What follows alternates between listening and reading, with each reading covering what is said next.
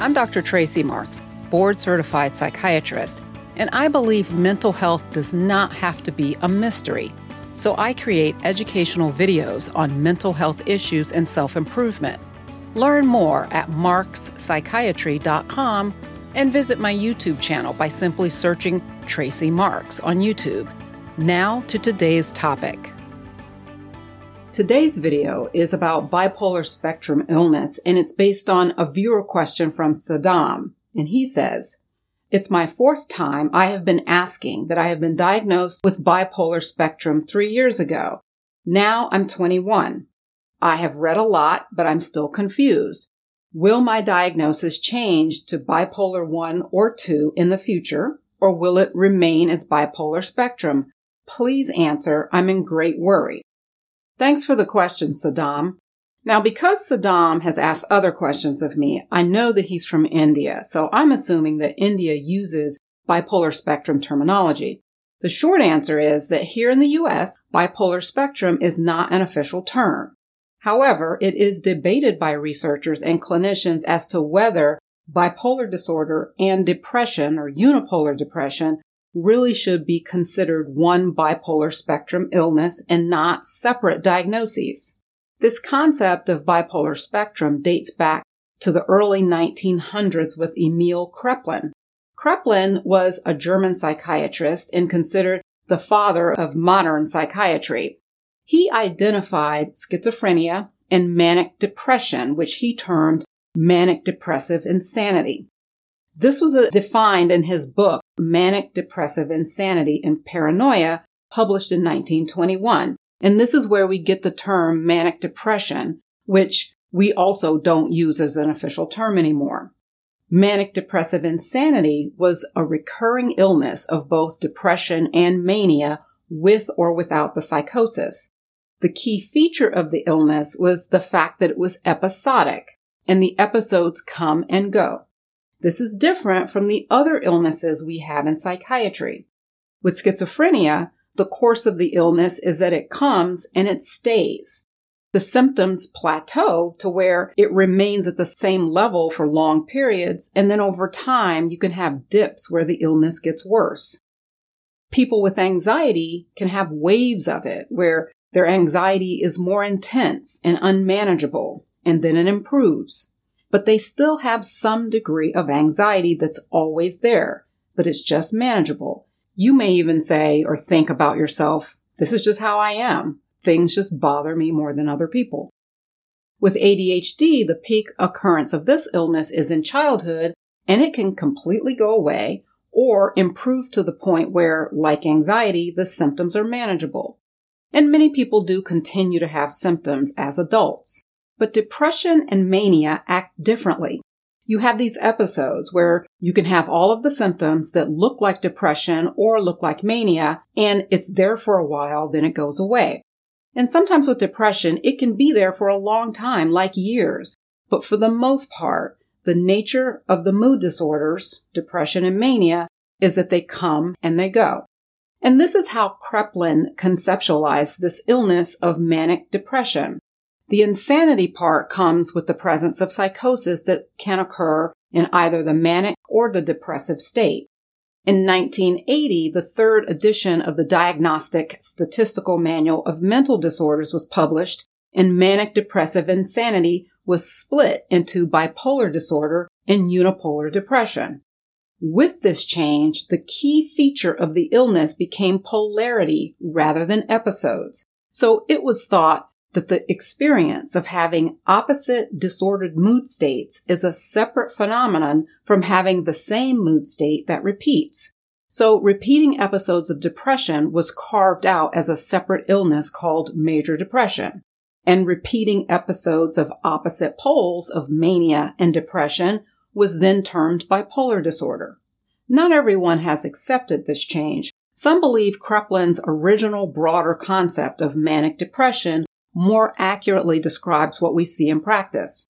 Some researchers believe that there's more to bipolar disorder than mania and depression, and we should change the term to bipolar spectrum to include other conditions like recurrent severe depression with psychosis, depression mixed with mania, cyclothymia, antidepressant induced mania, anxious depression, atypical depression. Atypical depression is a subtype of major depression with certain features like increased appetite and sleep, as well as being able to transiently have a better mood if something positive happens. Usually with depression, having a good day doesn't brighten up your mood. In fact, one of the symptoms of depression is anhedonia. Anhedonia is when you're not able to find joy or pleasure in anything. Now, there are some who go a little further and believe that depression doesn't even happen without mania. And this concept is called the primacy of mania. The saying is that mania is the fire and depression is the ash.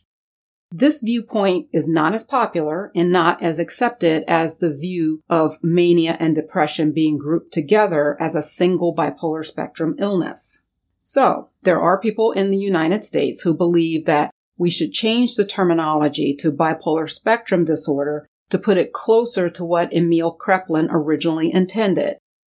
His concept is a broader illness that includes episodes of mania and depression, allowing people to manifest either mania or depression at any time.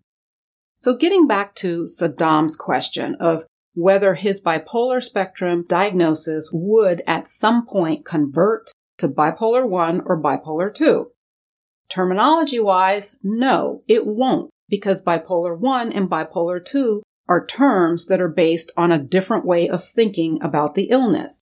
Since bipolar spectrum is more of an umbrella term that includes having mania and depression, it already includes bipolar 1 and bipolar 2 disorder. So it's a terminology thing. However, if the real question is, will you start having manic episodes? That's hard to predict. Having a family member who's had a manic episode increases the chance that at some point you will have one, but it's still not guaranteed. If you currently are having only depression, maybe with a little anxiety mixed in, you could continue to have depression that returns without mania or hypomania ever happening. So what does this issue of bipolar spectrum mean practically? It doesn't mean that if you've ever been depressed, you need to worry that you really have bipolar disorder. Keep in mind that bipolar spectrum, or the original manic depressive insanity, did include having recurring depressions without a manic episode. That's one of the ways that it could manifest. If you have an anxious depression, that anxiety or agitation with your depression is different from mania. With mania, you can have psychosis, extreme impulsivity, or poor judgment, just to name a few of the symptoms. And that's not the same as anxiety. So you can continue to have anxiety that never turns into mania. But even if we did consider it a spectrum illness where on one end you have depression alone and on the other end you have depression and mania, people can still remain at one end of the spectrum. So you don't need to hold your breath waiting to have a manic episode.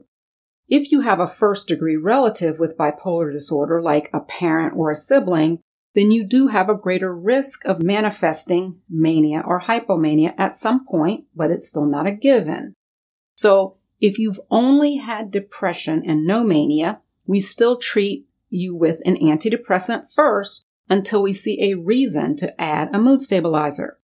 Reasons to add a mood stabilizer would be emerging mania or hypomania, or if your depression did not adequately respond to a mood stabilizer alone, and we call this treatment resistant depression. The treatment for treatment resistant depression looks very similar to the treatment for bipolar disorder.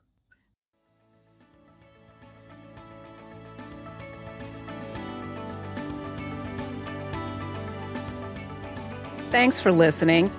If you have any feedback, questions, or would like to submit ideas for shows, check out our website at Ars Longa Media, and that's A R S L O N G A dot media, or send an email to info at arslonga.media.